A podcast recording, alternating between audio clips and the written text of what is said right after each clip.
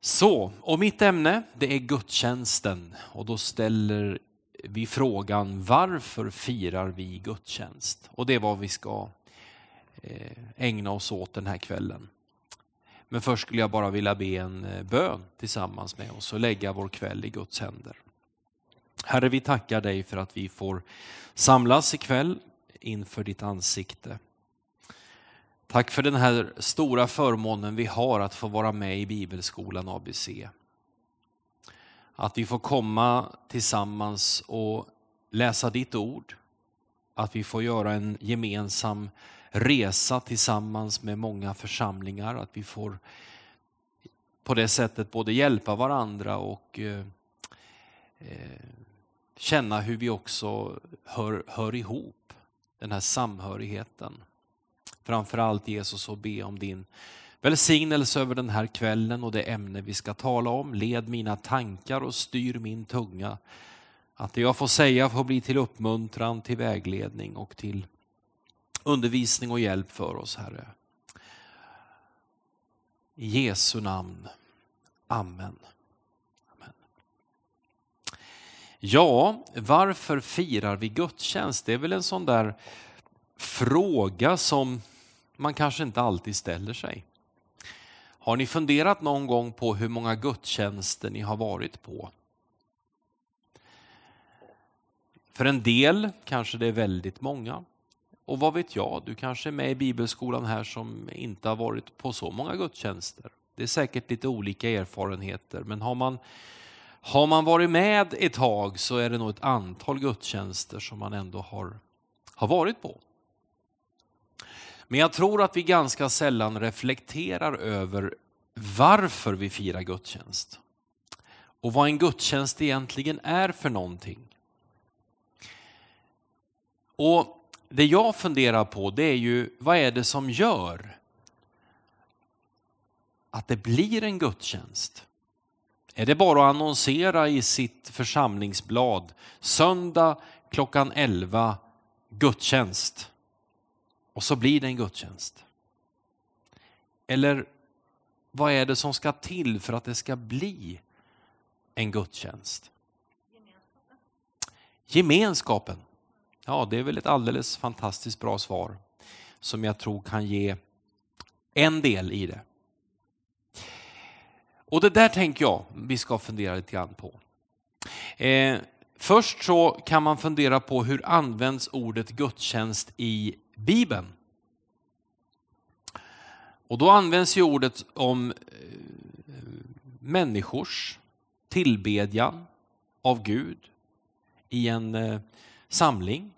Eh, redan på gamla testamentets tid så församlades folket, man firade gudstjänst, man tillbad Gud. Och så tror jag vi tänker, det är en samling av människor. Man samlas för att tillbe Gud. Eh, det är ju gudstjänst.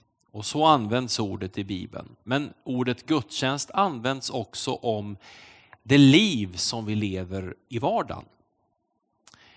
Till exempel säger Jakob i sitt brev att ta sig an föräldralösa eller faderlösa och änkor. Det är en gudstjänst, säger Jakob. Och i Romarbrevet säger Paulus att vi ska frambära oss själva som ett levande och heligt offer. Det ska vara er andliga gudstjänst och då blir det ju helt plötsligt någonting som handlar om oss. Inte bara en aktivitet vi gör en och en halv timme i veckan utan det liv vi lever också i vår vardag. Och Det tror jag är en viktig ingång när man talar om gudstjänsten. Att det är inte så att när vi Eh, går hem på söndagen efter att vi har firat gudstjänst, om det är 11 eller om det är 16 eller vilken tid vi har. Och så har vi druckit kyrkfika och så stänger vi kyrkdörren och så tänker vi nu är gudstjänsten slut. Ja, i en bemärkelse den här samlingen som vi menar, men livet jag lever. Det är ju en gudstjänst hela tiden. Så använder Bibeln ordet gudstjänst.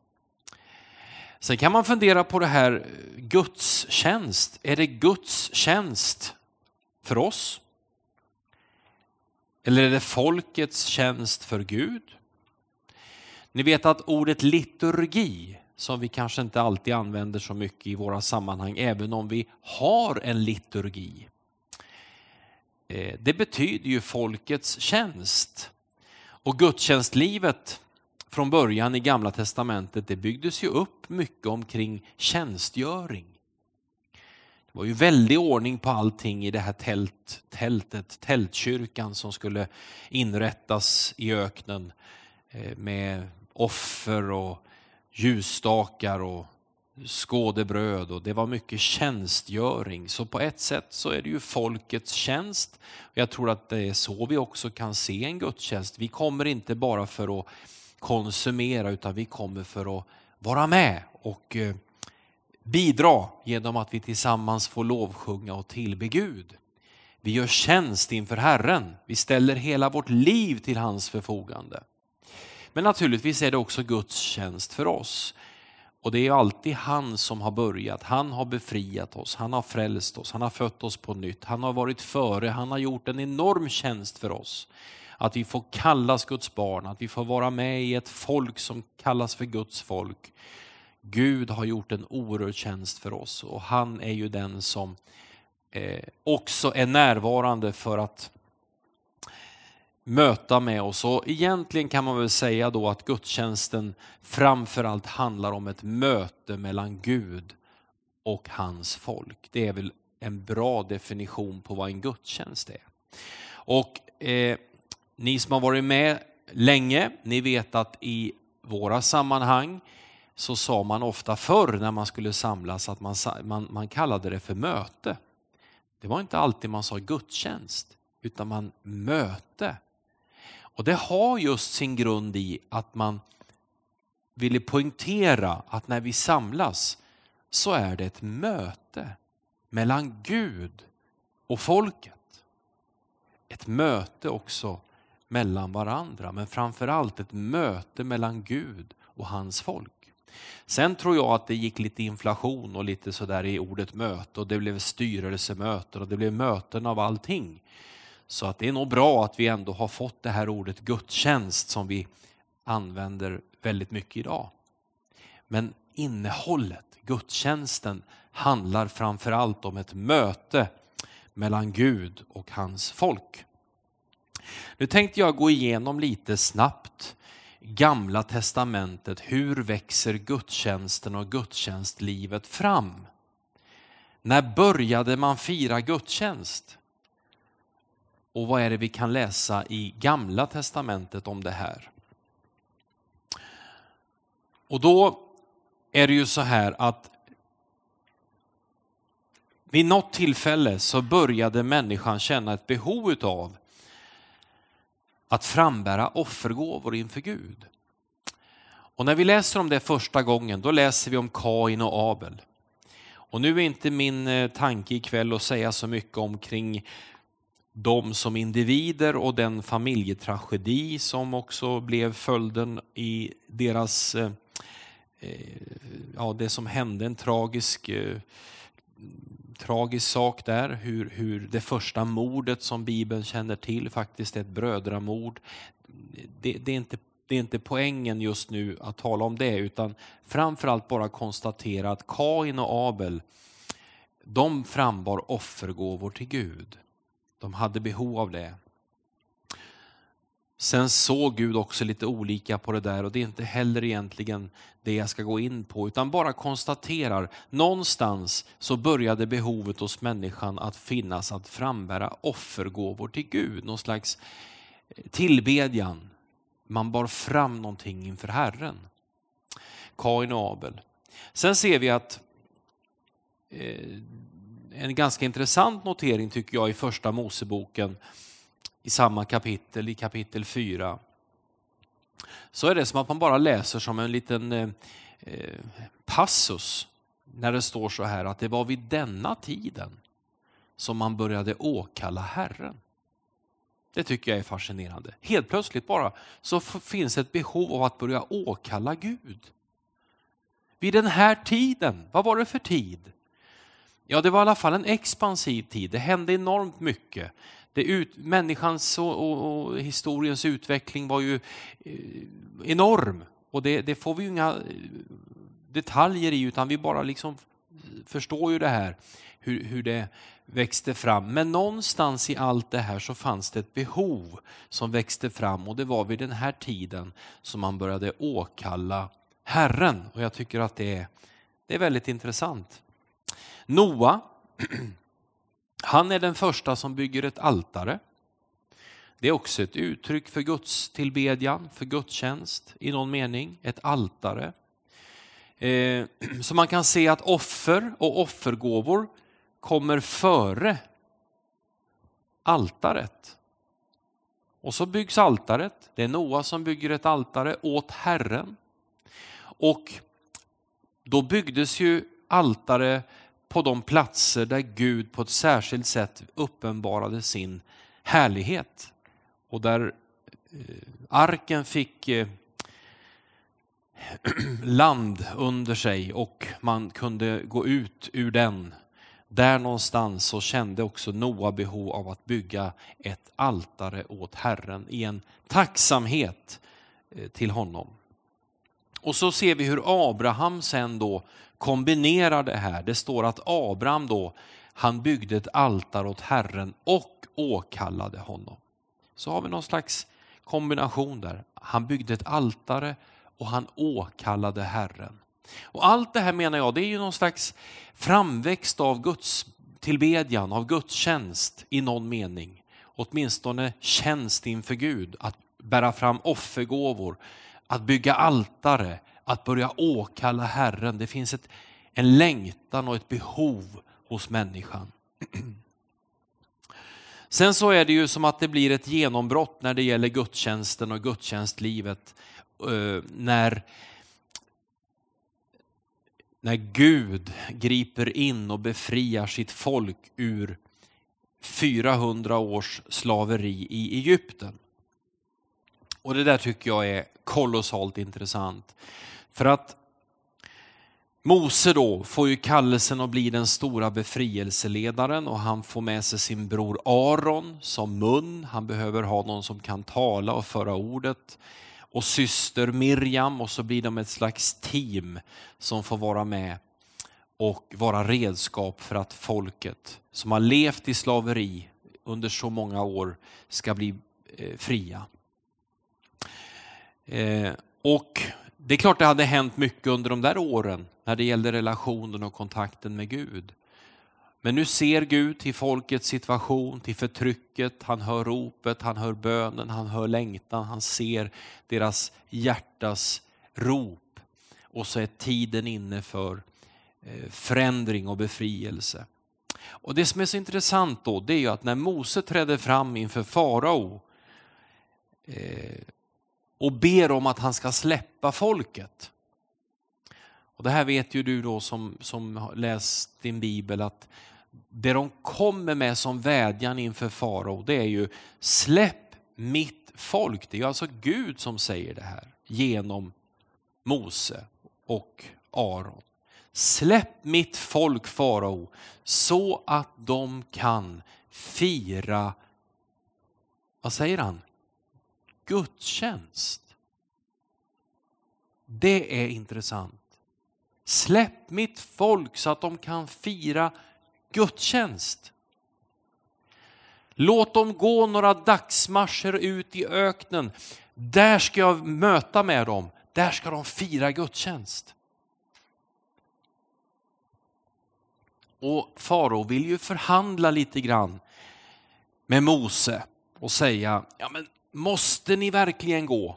Måste ni gå allihop? Kan man inte tänka sig att bara männen går och firar den där gudstjänsten som du talar om? Nej, det gick ju inte va? Utan alla skulle med. Män och kvinnor och barn och allt vad de hade och ägde. Allting skulle med. Ut i öknen för att kunna fira gudstjänst. Så här ser man då hur Gud befriar sitt folk så att de ska kunna fira gudstjänst. Så det är ju ett grundmotiv för gudstjänsten. Vi kan ju översätta det till oss. Jesus har frälst oss. Han har befriat oss. Han har gjort någonting enormt i våra liv. Så att vi kan vara fria att fira gudstjänst, att tjäna honom, att tillbe honom med våra liv. Och allt vad vi är och har, det har med gudstjänsten och livet med Gud att göra. Allt skulle med ut i friheten. Man skulle inte ha några saker kvar där i Egypten utan allt skulle med. Och det har att göra med att när det gäller gudstjänst och gudstjänstliv så har det med hela livet att göra. Det finns ingen del av våra liv man kan säga, nej men det där det har inte med Gud och gudstjänsten att göra. Inte det där heller, men det här, nej allting, allting har med detta att göra. Vi är befriade för att fira gudstjänst.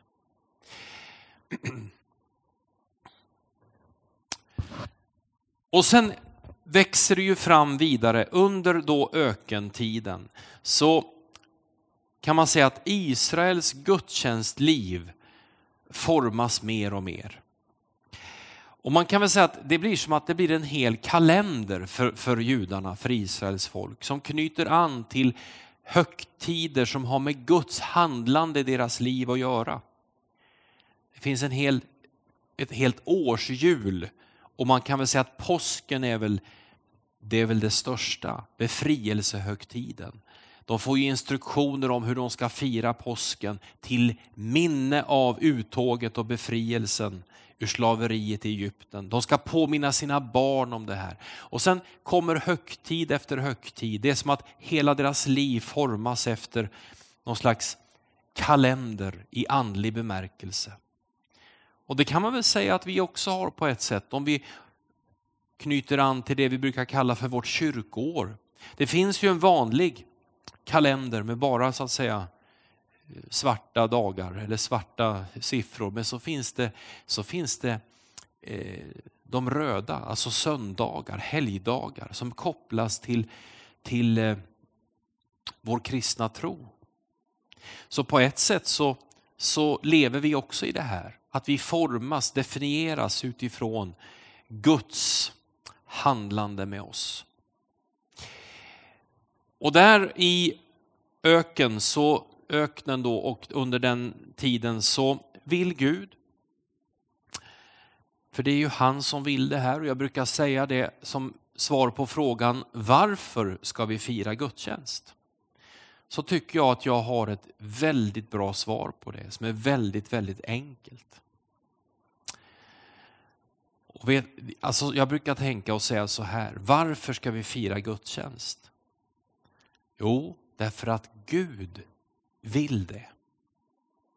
Egentligen räcker det med att säga så. Han är initiativtagaren, han befriade folket, han ville möta med dem där ute i öknen. Folket ska befrias för att fira gudstjänst. Gud vill det.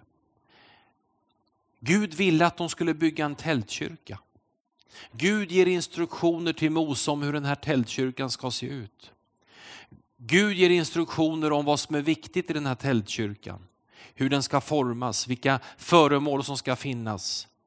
Och så blir det platsen för Guds uppenbarelse. Platsen där Gud vill visa sin härlighet för sitt folk.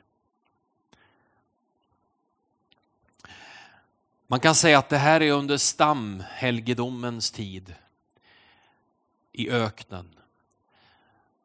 Sen intar man landet, sen går åren, sen kommer det här går ju rasande snabbt nu som ni märker, men sen kommer kungatiden.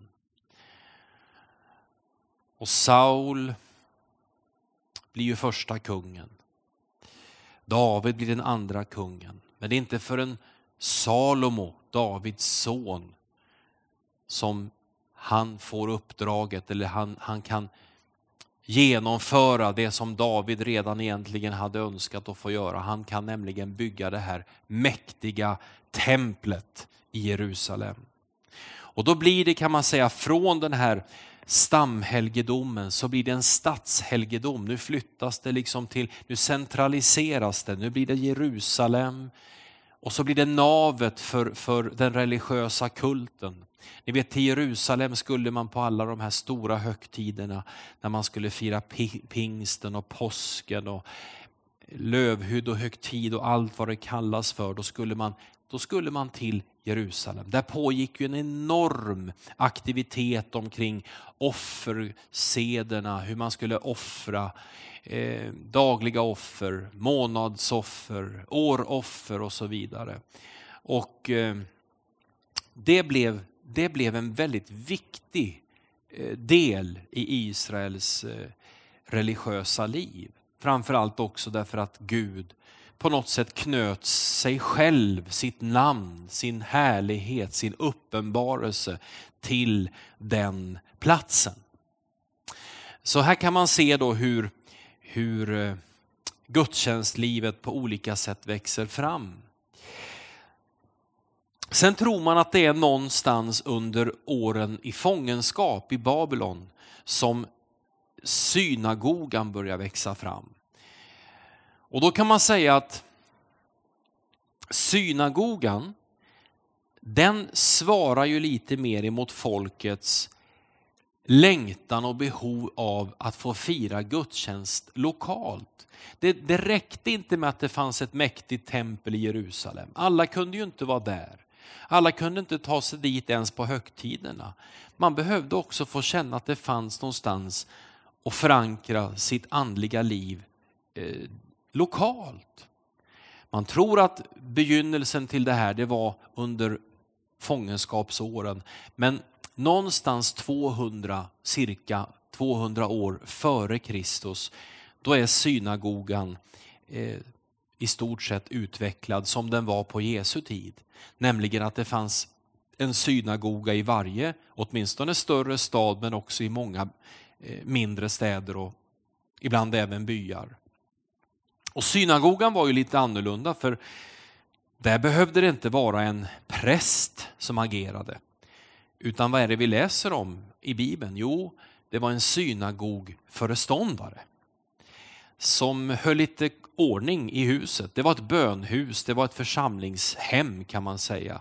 En samlingslokal som under veckodagar ibland kunde användas till skolverksamhet som eh, var en mötesplats för gudstjänstlivet. Man läste skrifterna, man eh, utlade skrifterna och den var lekmannaledd den här gudstjänsten.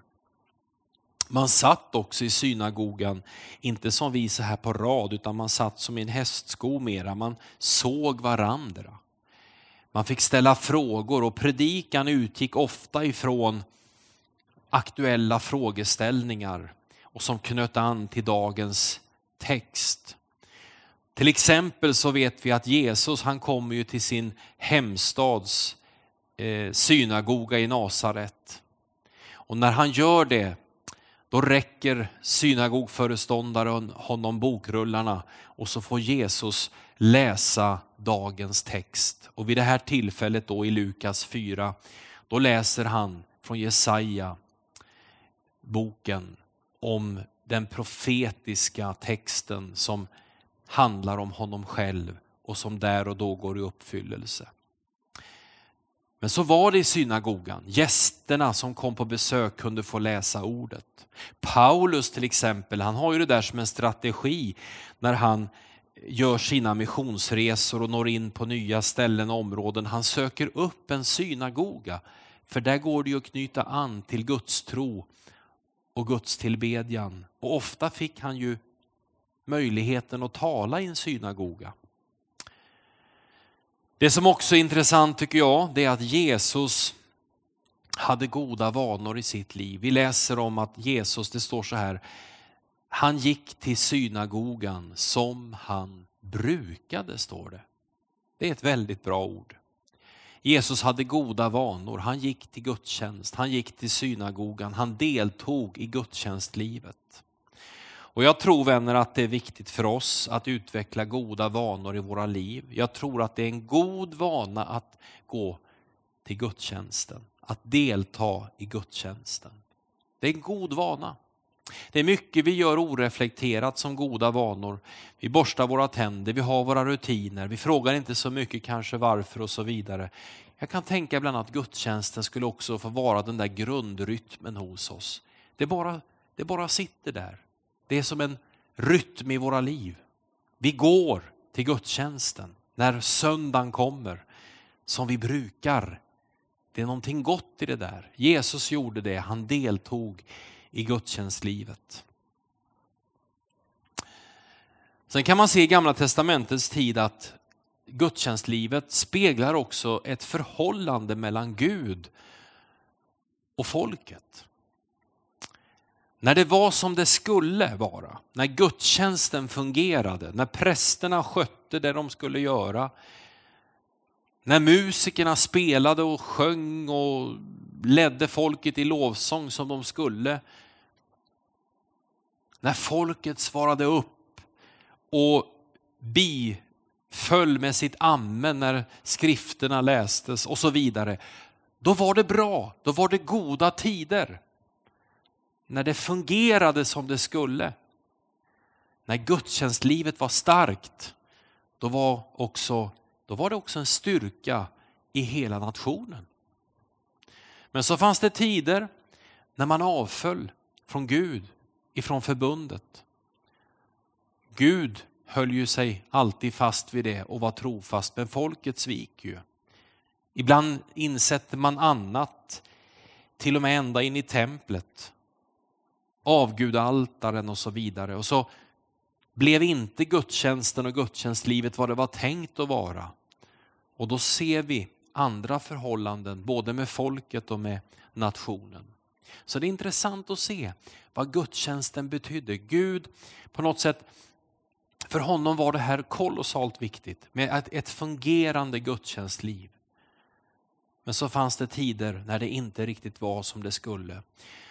Sen läser vi också om sådana här tider av reformation. Josia till exempel som vi kan läsa om i andra krönikeboken, han var ju en reformator som, som upprättade Israel och gudstjänstlivet på nytt. Han återinsatte altaret. Han eh, förnyade gudstjänstlivet. Och då ser man också att det händer goda och positiva saker både i folket och med nationen. Men det där kan vi läsa om. Jag tycker det är bara intressant att göra det som en reflektion att det på något sätt hänger ihop. Relationen mellan Gud och folket och ett fungerande gudstjänstliv. Sen tar också Amos upp en aspekt när det gäller gudstjänstlivet och pekar på att ett gudstjänstliv kan också bli falskt. Det kan eka lite tomt. Tänk att Gud som älskar gudstjänsten, som vill att vi ska fira gudstjänst, genom sin profet Amos säger till folket, jag står inte ut med era högtider. Jag orkar inte höra på när ni sprätter och knäpper på instrumenten. Tänk att Gud säger så. Det var ett falskt gudstjänstliv. Det fanns liksom ett, ett yttre som såg bra ut men det fanns ett inre som sa någonting annat. Och det där är ju viktigt. Det är ju inte bara yta när vi talar om gudstjänst. Det får ju inte bara se vackert och fint ut. Det får inte bara låta bra. Det måste finnas ett hjärtats gensvar när vi firar gudstjänst. Jesus har ju en variant på det där. Han säger att detta folk ärar mig bara med sina läppar, men deras hjärtan är långt ifrån mig. Vad kan det här betyda? Jo, jag tror det kan betyda ungefär så här. Det är ju inte så att vi kan ha en bekännelse på söndagen när vi samlas i vår gudstjänst och en annan bekännelse på måndag. Vi kan ju inte leva ett liv på söndagen och ett annat liv på måndagen. Det är ju där som gudstjänsten och vårt liv hänger ihop. Är ni med? Det falska, det hör inte hemma hos Gud på det sättet. Det falska gudstjänstlivet. Och så fanns det, på den tiden då så var det också en, man, man, man for hårt fram med människor, det var sociala orättvisor. Och på något sätt är det här så viktigt att det får inte bara vara ett andligt liv som säger en sak och sen ett annat liv i praktiken, utan det är ett liv.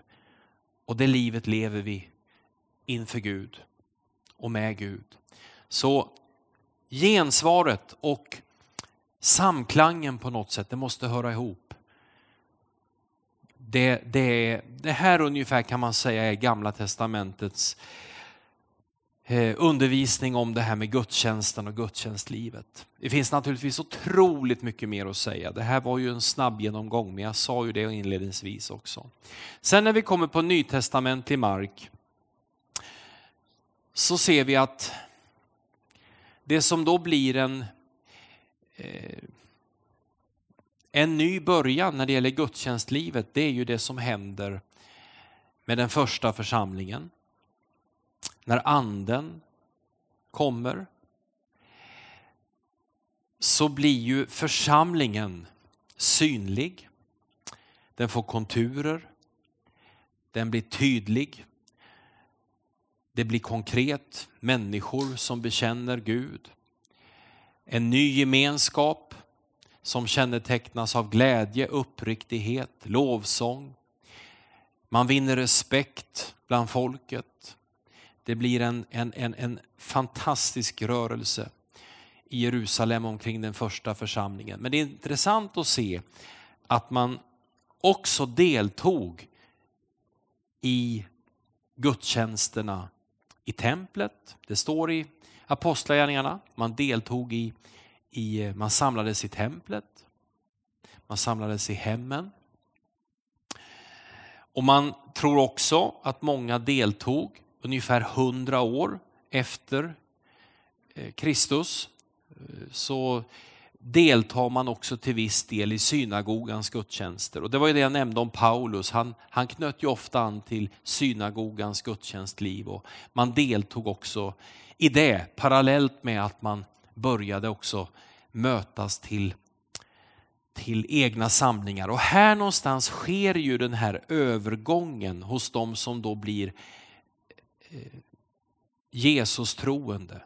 Man var ju fortfarande judar, men man blev Jesus troende. Då sker det ju en övergång från att man har firat sin gudstjänst på sabbaten, på lördagen, till att man faktiskt nu börjar samlas och fira gudstjänst på söndag. Och Det har ju sin orsak i att Jesus lades i graven på fredagen men han uppstår på tredje dagen på söndagen.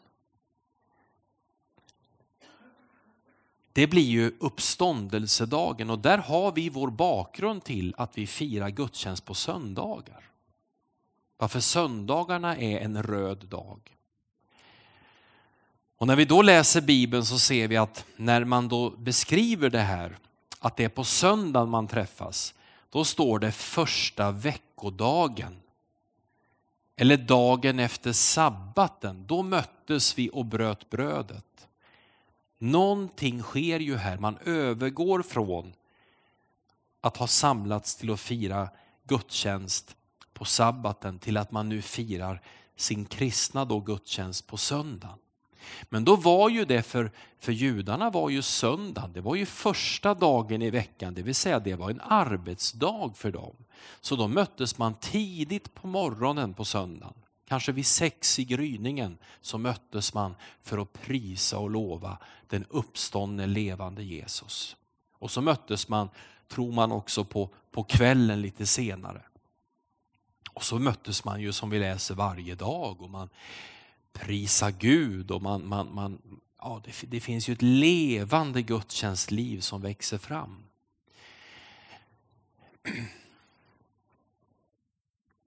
Så egna samlingar växer parallellt fram eh, och man, de leds av apostlarna och det man, det man håller fast vid, det man knyter an till det är ju apostlarnas undervisning, det är bönelivet, det är den innerliga varma gemenskapen som du var inne på här alldeles för en stund sedan. Gemenskapen som definierar gudstjänsten, en del av den.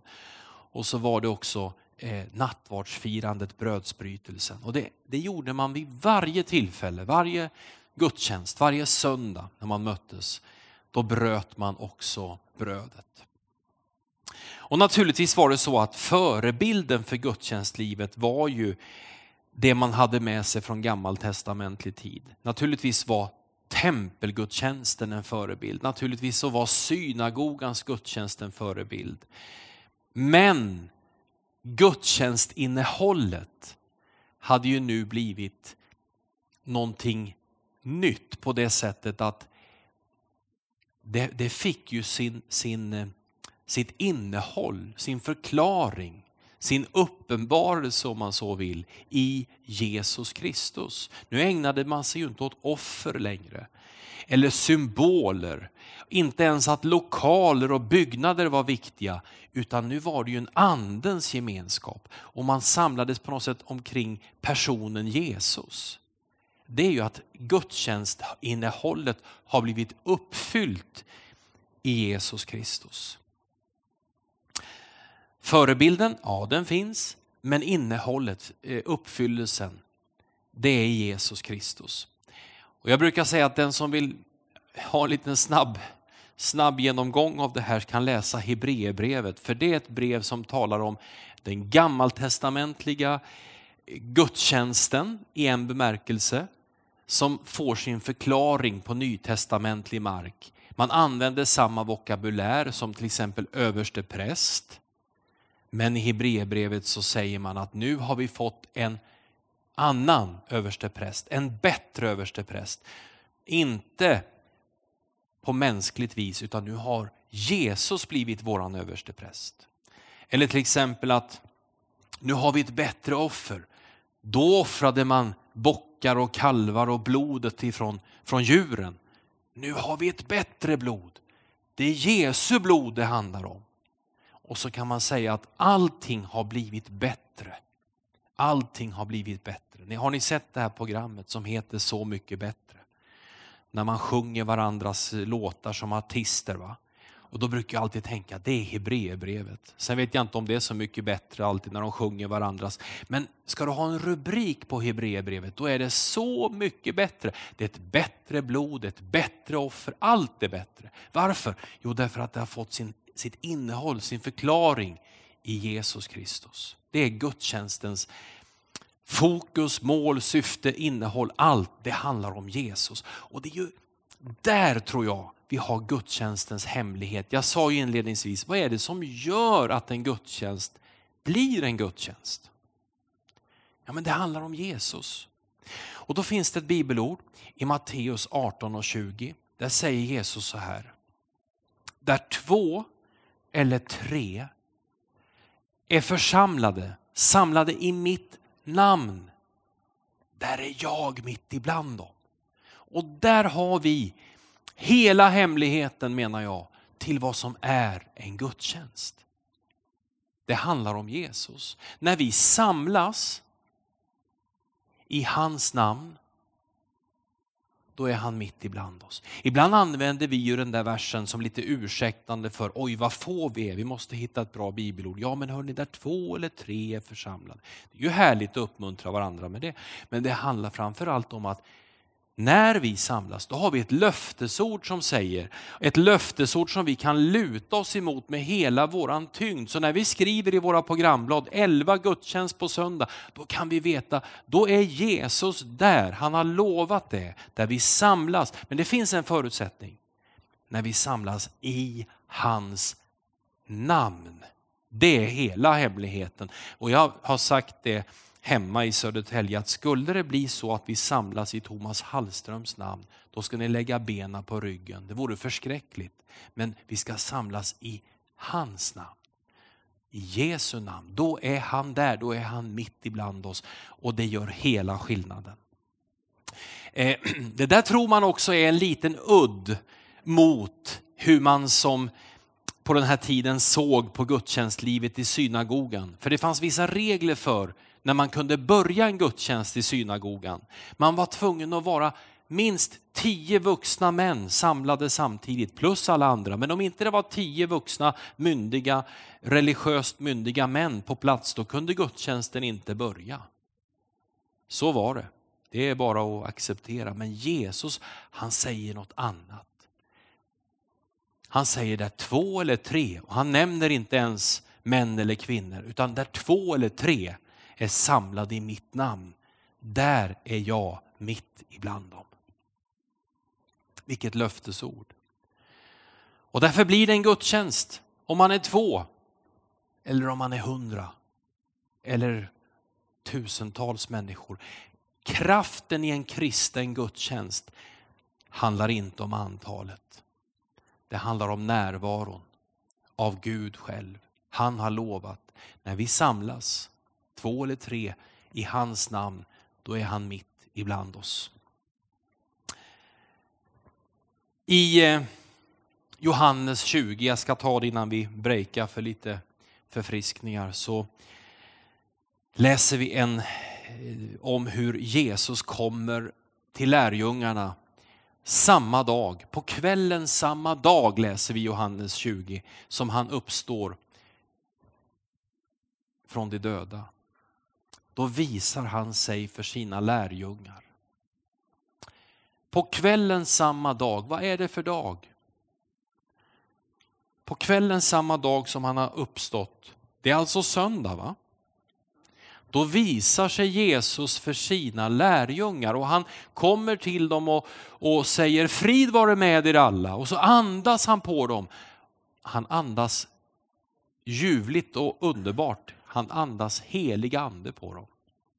De får ett möte med honom. Den där dagen så är inte Thomas hemma. Thomas är inte med. Och jag brukar säga det, det får vi ta som ett ex, eh, eh exempel på att det är bäst att vi, att vi håller oss hemma, va? att vi är med på gudstjänsterna. För man vet ju inte när Jesus kommer. Nu kommer han ju för sig alltid, det har han lovat, men på det där speciella sättet. Ja, ja, det där får man ta lite som, som man vill. Men, men det som är så kolossalt intressant, det är att ja, Thomas kan inte riktigt då bara lyssna på deras upplevelse utan han vill ju uppleva själv. Han vill se, han vill känna, han vill ta, han vill, han vill kunna säga min Herre och min Gud. Och det får han ju göra så småningom. Men vet ni vad det står i Johannes 20 lite längre fram? Det står så här. En vecka senare var lärjungarna samlade igen och nu var Thomas med. Då kom vem? Jesus. Och det där har jag funderat mycket på. Jesus, varför dröjde du en hel vecka? Varför kom du inte på måndagen? Thomas behövde ju ett möte med dig. Eller på tisdagen, eller på onsdagen, eller på torsdagen, eller på fredagen. Han väntar en hel vecka. Det där kan inte jag förklara. Men jag ser någonting intressant. Alltså på kvällen samma dag, då visar han sig, det är söndag. En vecka senare, vad är det för dag? Söndag. Kan det vara så? Kan det vara så? Att det ligger någonting speciellt kopplat till just gudstjänstdagen söndag? Det kan ni fundera på. Jag har inte alla svar på det. Självklart kan Gud möta med oss på måndagen och fredagen och alla dagar. Men det är någonting speciellt med gudstjänsten, med söndagen. Och jag tänker att vi kan inte riktigt hantera söndagen bara sådär hur vi vill alltid. va? Lite slarvigt, ja ska jag gå, ska jag inte gå? Ska jag... Nej men ni vet hur det kan bli. Söndagen, jag tror att det är en dag som vi skulle behöva kanske på nytt återupptäcka och lyfta upp som en, en, en viktig dag i våra liv, en gudstjänstdag. Där vi ser till på något sätt att vi, vi är med, vi firar gudstjänst. Och när du gör det, när du går till kyrkan, när du deltar i en gudstjänst, då är du med och förkunnar att du tror av hela ditt hjärta att Jesus lever. För varje söndag är en påskdag. Ni vet på påskdagen när vi samlas, då brukar vi säga så här. Jesus är uppstånden, eller Herren är uppstånden. Och så svarar alla, ja han är sannerligen uppstånden. Det skulle vi kunna säga varenda söndag. Det gjorde man i urkristen tid. Det var en bekännelse. Men den är vi med och bekänner när vi sätter oss i bilen eller vi åker vårt pendeltåg eller buss eller går till kyrkan eller hur vi nu tar oss. När vi på något sätt bara gör den handlingen så är vi med och så får vi tillsammans med alla, alla på den orten där vi bor, alla i samma land där vi bor, över hela vår värld så är vi med och lyfter söndagen och vi bekänner som Guds folk att Jesus, han lever, han är uppstånden. Så tänker jag omkring söndagen och varför det är en viktig dag och varför vi också behöver göra precis som Jesus, utveckla goda vanor i vårt liv och faktiskt gå till kyrkan, gå på gudstjänst. Han brukade göra det. Brukar du och jag göra det? Och jag hoppas det, att det är en rytm i våra liv. Lite mer ska vi ta om en stund, men nu tar vi en liten paus